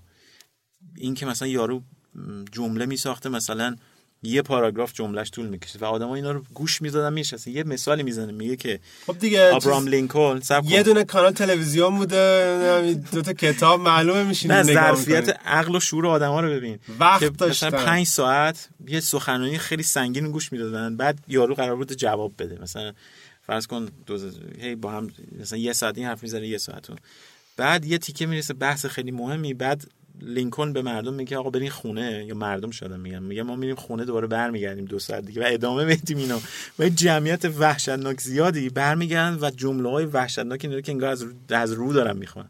اون موقع اینجوری حرف می‌زنن انگار از رو داشتن می‌خونه جملهش یه پاراگراف یارو اینا رو گوش می‌دادن و میفهمیدن و ریاکشن نشون می‌دادن و بحث می‌کردن مینوشتن می‌خوان اصلا قبل از اینکه تلویزیون بیاد همه چی خیلی بهتر. این تلویزیون داره نابود می‌کنه تمدن بشری حالا یه چیزی من جدیدن نوشتم.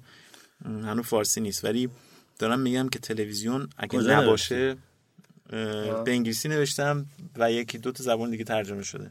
رو میدیوم میدیم. نه نه میدیم هم نداشتم. چون؟ انگلیسیشو دارم یه کمی بلندتر می‌کنم برای یه جای بهتری. نه رو سایت خودم نیست. فعلا درفته. رو میدیم درفته. ولی به آلمانی چاپ شده توی و آلمانی و ایتالیایی چاپ شده. فرانسوی هم فکر کنم چاپش. حالا گفتن. که این موضوعش اینه که از بین رفتن متن بیشترین کمک به پوپولیستاست. و اصلا تصادفی نیستش که الان هر سیاست نداره پوپولیستی که می‌بینین اولا که با تلویزیون رابطه خیلی خوبی داره و دو اینکه دنبال اینه که یه جوری بتونه یا یه تلویزیون بخره یا پول بده شریک بشه مثلا یه می‌خواد که بتونه دسترسی داشته باشه. پوپولیست هم میگم معنیشو بهتر اینجا با هم ریویو کنیم. پوپولیست یعنی کسی که حرفای مردم پسندی می‌زنه که. قابل انجام نیستن. وگرنه کسی حرفای مردم پسندی می‌زنه که عملیاً و قابل انجام اینو بهش نمیگن پوپولیست. پوپولیست کسایی که چیزایی میگن که اصلا نمیشن. مثلا ترامپ وقتی که میگه آقا من می‌خوام درای آمریکا رو رو مسلمونا ببندم همه می‌دونن که این مزخرف محضه. ولی میگه چون می‌دونه که یه سریا رو بعدم عوضم می‌کنه حرفشو دیگه. دوره تلویزیون چون آرشیو توش بی‌معنیه. آدما حافظم ندارن. یادش نیست که سه ماه پیش میگم مسلمان رو الان میگه که یه چیز دیگه میگه. خلاصه وحشتناک داره میشه از این نظر که تنها جایی که آدم می‌تونستن چیزی بخونن کتاب و روزنامه و مجله بوده. روزنامه و مجله ها وقتی اینترنت اومد یهو هول شدن و رفتن سراغ اینترنت گفتن اینجا هم پول بیشتر می‌تونیم درآریم هم به مخاطب بیشتری دسترسی پیدا کنیم و چند یه 20 سالی هم خب بعض خوب بود. بعد یهو اینترنت داره میشه تبدیل به تلویزیون و روزنامه موندن اون وسط.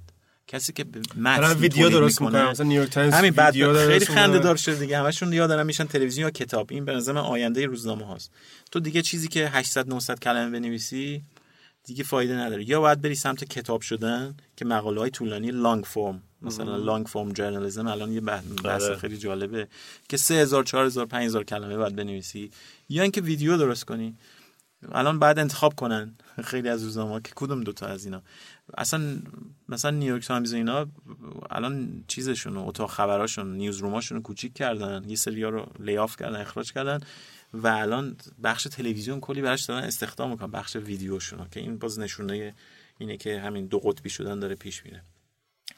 و خلاصه آقا خیلی وضع خطرناکه. اگه کسی می‌خواد جلوی این ماجرا وایسه من حالا توی مقاله دیگه ایم که فارسی هم ترجمه نشده در که درباره الگوریتما سه تا پیشنهاد دادم که ما چطوری می‌تونیم مقاومت کنیم جلوی این این روند. یکیش توی سطح شخصیه. من به نظرم یکی از بهترین کارهایی که می‌تونیم اینه بکنیم اینه که الگوریتما رو گیج کنیم. یعنی نذاریم اینا بفهمن ما چی می‌خوایم. حالا چه جوری؟ مثلا فرض کن چیزایی که دوست نداریم هم لایک کنیم. یه چیزایی که دوست داریم رو لایک نکنیم. اگه یه button ی بود که مثلا میذاش که بگی مثلا من متنفرم خیلی بهتر می‌شد. چون کاملا می‌تونستی گیج کنی الگوریتم رو. که نفهمه که تو از چی خوشت میاد عادتات چیه که همش هی اونا رو بهت بده. یه چیز جدیدی هم بعضی جایی بیاد. یه این تو لول شخصی کارا اینجوری میشه کرد. حالا خیلی دوست دارم ببینم آدما مخاطبات چه مثلا من امروز میرم هم هیتلر رو لایک می‌کنم هم مثلا سفر به آلاسکا. آره. که کلا گیج میشه آره گیج کننده بشه رفتارت. که فقط هی یه چیز ثابت به خودت نده لول دوم لول اجتماعیه. من به نظرم داره این آگاهی تو دنیا خیلی زیاد شده تو این یه سال اخیر به خصوص. از موقعی که من مقالمو نوشتم که خیلی هم ترجمه شد به زبانهای مختلف. تا الان که بودن یه سال میشه من خیلی دارم می‌بینم که همه دارن ابراز نگرانی می‌کنن درباره ال- البته اصلا خود این که این مقاله اینقدر به زبانهای مختلف ترجمه شد نشونه این بود که این نگرانی وجود داره. نگرانی خیلی خیلی زیادتر شده. در سطح عامه داره پخش میشه که آقا اینا چیکار دارن می‌کنن با ما؟ این فیسبوک و این الگوریتم دارن چیکار می‌کنن با ما؟ بنابراین الان موقعشه که یه کسایی بیان بگن که آقا یه گروهی جمع کنن یه کمپینی درست کنن بگن که آقای فیسبوک تو باید نشون بدی به ما داری چیکار می‌کنی. تو باید یه ذره شفافیت بدی به کارت. نمی‌تونی هر شب بخوابی صبح بلند شی الگوریتم یه جوری عوض کنی که یهو یه جوری دیگه همه چیز دنیا رو یه جوری دیگه نشون بده. تو داری رو آدما تاثیر می‌ذاری تو داری دنیا رو عوض می‌کنی. خب مسئله اینه که فیسبوک هم شاید سه ماه دیگه نمی‌دونه دقیقا می‌خواد چیکار کنه. خب همین دیگه اشکال نداره ولی وقتی فهمید حداقل به ما بگه داره چیکار می‌کنه. همین این بازیه یه پیشرفتیه. اینکه این الگوریتماشون اینا یه ذره شفاف کنن یه پیشرفتیه. و یه کمی هم تشویقشون کنی به اینکه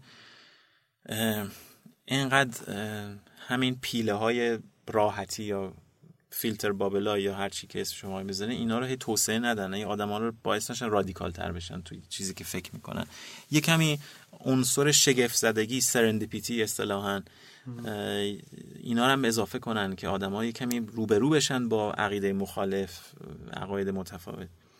ولی لول سوم که لول میشه گفت حکومتیه که به نظر من مهمترینه اینم داره کم کم زمینش آماده میشه که به اونجا برسه به خصوص توی اروپا و شاید هم تو آمریکا توی ایالت که دولت ها و مجلس ها بیان بگن که آقا آقای فیسبوک تو اگه می‌خوای کل مثلا سیستم رسانه‌ای ما رو اینجوری توضیحش رو داری کنترل می‌کنی عملا باید بیا بگی به ما که چیکار داری می‌کنی. باید بیای به من توضیح بدی که بر چه اساسی مقاله یا میفرستی بالا یه مقاله میفرستی پایین. و بعد باید یه سری چیزا رو رعایت کنی یه چیزایی هم رعایت نکنی. بشه. این شاید مثلا Regulate. برای فیسبوک منطقی شاید یه توی چیزی بیاد ولی وقتی یه کسی که می‌خواد شروع بکنه یه چیزی مثلا می‌خواد رقیب فیسبوک بشه مثلا. این هم باید بیاد به دولت بگه؟ و این جلوی دیگه. کار رو می‌گیره این رد ببین هر که ببین الان الگوریتما. دارن غذا خوردن ما رستوران رفتن ما حتی دیت کردن و ازدواج کردن و این چیز این قسمت زندگی ما خرید ما همه چی ما چی که ما چی بخونیم چی ببینیم رو دارن کنترل می‌کنن ولی. باحالی دولت ها برای چی غیر بودن؟ مرکزی بودنش ببین بود. دولت ها برای چی درست شدن دولت ها برای این درست شدن که یه سری سرویس های عمومی که برای همه خوبه به شکل دموکراتیک آدم انتخاب بشن و این سرویس های عمومی به همه بدن مثل یه ساختمانی که تو تعیین می‌کنی که مثلا کی بشی مدیر ساختمون که گاز و شوفاژ و کولر و چیلر و فلان اینا رو درست کنه انجام بده. یه منفعت عمومیه که تو انتخاب می‌کنی که طرف فاسد نباشه و نظارت دولت ها برای این درست شدن دیگه. حالا الان که اینترنت و این الگوریتم اینقدر دارن ابعاد بزرگی از زندگی ما رو تحت تاثیر قرار میدن که قدرتشون حتی تو بعضی زمینه ها از قدرتی که دولت ها دارن بیشتر شده خب معلومه که باید رگولیت بشن معلومه که باید کنترل بشن. و براشون و در واقع برن زیر قانون. عملیش فکر کنم خیلی سخت باشه چون میگم الان ال- تکنولوژی که الان هست با پنج سال پیش کاملا فرق داشت و دولت ها کندن کلا. یعنی ببین دو بار دولتی که دو بیاد مشکلی که واسه فیسبوک پیش اومد دو تا دیگه اتفاق بیفته سریع همه چیز عوض میشه. کدوم مشکل؟ همون که توی trending topic ش آره. مثلا یه سری چیزا رو فیلتر می‌کرد. دو تا controversy اینطوری داشته باشیم. آره چون همونجا هم. رسید به کنگره آمریکا یه سری سناتورها اومدن اعتراض کردن. خیلی سریعتر از یه دولته که حالا می‌خواد انتخاب بشه و بیاد و ببینه چه خبره با قدم مجلس سخت و نیست. ببین تو الان مگه کلی الان قانون استارتاپ و مثلا نداری تو آمریکا که جلوی monopoly شدن رو می‌گیره. خب همینا این یکی از چیزاییه که اگه دست سیلیکون ولی بود امکان نداشت اجازه بده همچین چیزی. ولی اونو نوشتن و خیلی هم مفیده. تو الان می‌تونی بگی که آقا الگوریتما باید یه حداقلی از تنوع نظرات رو تأمین کنن تضمین کنن. این کاری نداره گذاشتنش. یا مثلا ببین الان تو خیلی تو اروپا خیلی این قانون دایورسیتی هست که مثلا میگه آقا تو وقتی می‌خوای توی شرکتی استخدام کنی باید یه تنوع جنسیتی نژادی و چیزای دیگه در نظر بگیری. اینا یه حداقلایی حتی برای یه جاهایی براش گذاشتن که مثلا که جلوی این که همه مرد باشن رو بگیره. خب این کارا رو توی الگوریتم باید بشه کرد. از نظرهای مختلف میشه. یه کارایی کرد که این فیلتر بابلا این چیزایی که الان به وجود اومدن به وجود نیان یا حداقل کمتر بشه و اینا کاملا شدنیه. و اتفاقا این وسط بگم که زاکربرگ مثلا خیلی دوست داره بگه که فیسبوک داره تبدیل میشه به یه خدمت عام یا یوتیلیتی. حالا در واقع مثل یه چیزی مثل برق و آب و گاز و اینا.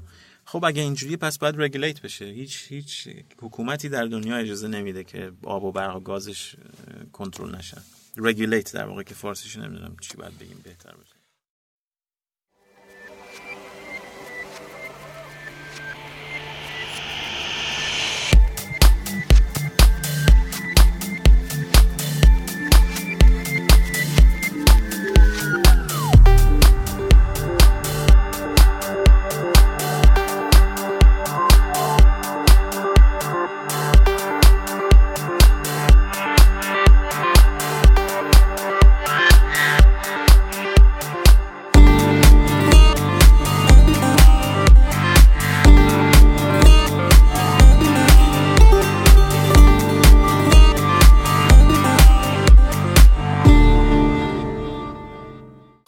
سال آخر. حسین الان تو ایران. فکر می‌کنی جای چی خالیه؟ چه سرویسی استارتاپی؟ بخوای شروع بکنی؟ چی شروع می‌کنی؟ چیزی که تو دنیا راستش بخوای جاش خالیه به نظر من اینه که الان می‌خوام بگم. اول ذره مقدمش بگم. و اون اینه که همه چی خیلی دیجیتال شده. همش مردم الان سرشون تو موبایل و ایناست. که خسته کننده شده. و بعدم تفاوت بین دنیای مجازی و دنیای حقیقی هم از بین رفته. دیگه تو با وجود موبایل نمی‌تونی بگی من الان تو دنیای مجازی هم ولی تو دنیای حقیقی نیستم. خب این یه موقعیت فرصت های جدید درست می‌کنه. این چیز رو نگاه کنین استقبالی که از پوکمون گو شد نشون میده که یه افقای جدیدی باز می‌کنه. و این افق من اسمشو می‌ذارم بازگشت از از آنلاین به آفلاین. چون تا یه مثلا 20 30 سال همه سعی بشریت این بود که همه چیزی که آفلاین بود رو بیاره بکنه تو آنلاین تبدیلش بکنه به دیجیتال و دسترسی بده بهش از مانیتور و این چیزا. و الان دیگه مردم خسته شدن. بابا الان چقدر notification باید بگیری؟ همه دارن خاموش می‌کنن دیگه. خسته خفه میشه داره آدم میشه زیر این آوار notification و این چیزای مختلف. من به نظرم الان هر ایده ای که یه کمی آدما رو از آنلاین بیاره به آفلاین جواب میده. که من الان نمونه‌هاش نمی‌خوام بگم چون می‌خوام خودم یک دو انجام بدم که چی ولی این کلا این concept رو داشته باشین که ای- به ایده هایی برسین که یه بخشش ممکنه آنلاین و دیجیتال باشه یا app ی باشه. باشه. ولی یه بخشش واقعا آدما رو بیاره تو خیابون بیاره تو مثلا. یه اپلیکیشنی که به جای اینکه مثلا با یه کسی می‌خوای چت بکنی بگه که خب من چتت Google Calendar set می‌کنی میری تو پارک روبرو صحبت می‌کنی مثلا. حالا این ایده دم دستی بود آره. دم دستی. خیلی خلاقیت توش بود ولی واقعا بهتون میگم که بشین فکر کنین این پوکمون گو یه معجزه بود. یعنی نه معجزه نه. یه اتفاق خیلی مهمه که به ما نشون میده که چه کارایی میشه کرد که کسی داره بهش فکر نکرده. حالا بگو دیگه یه ایدهشو بگو تو که اجرا نمی‌کنی. نه یکی واقعا. رو دومی. رو حالا یکیشو یه کوچولو بگم تو روزنامه نگاری یه کارایی میشه کرد با استفاده از این ایده که حالا من یکیشو احتمالا شاید تو تهرانم انجام بدم. خیلی هم روزنامه نگاری نیست. من می‌خوام توی یه event هنری مثلا event. هم- هم. آره توی event هنری یه سری آدما رو بیارم وایسن گوشه های مختلفش و شروع کنم به خوندن توییت هایی که با یه هشتگ خاص بلند بلند. بعد بین توییت ها هم برای اینکه نشون بدن که این تموم شد بعدیه میاد یه ساز که یه دستی بشه یه ساز موزیک یه دستی بشه. مثلا این چیز تو جاز هست shaker ها که صدای نمکتون میده. مثلا اونو بزنن که این نشون میده که مثلا یه notification جدید. noti... نه فاصله بین توییت ها اونجوری بزنن. بعد مثلا اگه جای عکس بود مثلا دو تا بزنن. دو تا بزنن که بفهم اینجا عکسه بعد برای جوابا یا مثلا reply ها ری توییت ها باز یه علامت های دیگه درست کنن و این آدما باشن و بلند بلند دارن توییت می‌خونن به جای اینکه تو سرتو بذاری توی تو کنفرانس ها خیلی جواب میده این که چون دیدی هشتگ هم درست می‌کنن برای کنفرانس. ولی خب چرا باید همه آدما تو تلفنشو نگاه کنن؟ یکی بلند بلند اینا رو بخونه خیلی بامزه میشه جای مختلفی. سری آدم دیوانه دارن داد می‌زنن. بعدم همزمان هم تو می‌تونی باشون interact کنی و این خیلی بامزه تر هم. میشه که توییت هایی که تو هم میفرستی reply ها رو یارو مجبورشه بخونه. خب حالا حدی که ادب اجازه بده. من خب. فکر کنم که ببندیم. می‌خواستیم دو ساعت دیگه هم بریم ولی ساعت من باید دیگه هم بریم، ولی. من- کم گرم شده آره. من به نظرم هدر ببنده. رادیو هدر پایانش هم اه، ببنده. قسمت چندمه؟ تا چند آره. رفتی؟ قسمت 625 نه من فکر کنم 8 تا بیشتر یا 9 تا بیشتر نرفتم این نه میشه دیگه این وسط که نبوده رو من آها من یه عادتی داشتم. بذار اینجا خوب. من یه عادتی داشتم که همیشه برنامه رو با یه موزیک تمام می‌کردم. چون هم تنوع میده هم خوشایند و جالبه. و من پیشنهاد می‌کنم که الان به یه به یه ترک از یه بند ایرانی که موزیک الکترونیک درست کنه و خیلی کارش درسته گوش بدیم. حتما این کارو می‌کنیم. فقط قبلش اگه کسی با حسین درخشان کار داشت سوال داشت می‌خواست این استارتاپ توییت خوندن رو را بندازه. چجوری با تو در تماس باشه؟ استارتاپ که نیست پولی فکر نمی‌کنم ازش در بیاد بیشتر یه پرفورمنس آرته ولی من تو توییتر هستم با آیدی خود به اسم خودم سرچ کنین. و ایمیلم هم هست. نمی‌دونم کسی هنوز از ایمیل استفاده می‌کنه یا نه. ایمیلم هم هست hoder at hoder.com یه کانال تلگرام هم از روی مود درست کردم که فعلا فکر کنم 20 نفر بیشتر عضوش نیستن. سایت هم. هست البته دیگه hodder.ir هست که میشه نگاه کرد و کانال تلگرام هم, هم فکر کنم همین hodder.ir اه، هم فکر یادتون نره برین همفکر dot net این پادکست هم لایک بزنین بره بالاتر. اگر سوالی از هادی داشتین توییترت؟ هادی فرنود با O U اگه سوالی هم کلا در مورد پادکست داریم بگین دیگه. آره اینا رو به ما توییت کنین HR احمدی کلا. پادکست خیلی چیز باحالیه و تو دنیا هم داره یه رشد عجیب غریبی می‌کنه خودتونم می‌خواین پادکست ثبت کنین با شنوتو حتما در تماس باشید و پادکستتون رو بزنین رو شنوتو میریم تا این آهنگ شما- نده دیگه مثلا داریم نده. گوش میدیم. آره. خداحافظ خداحافظ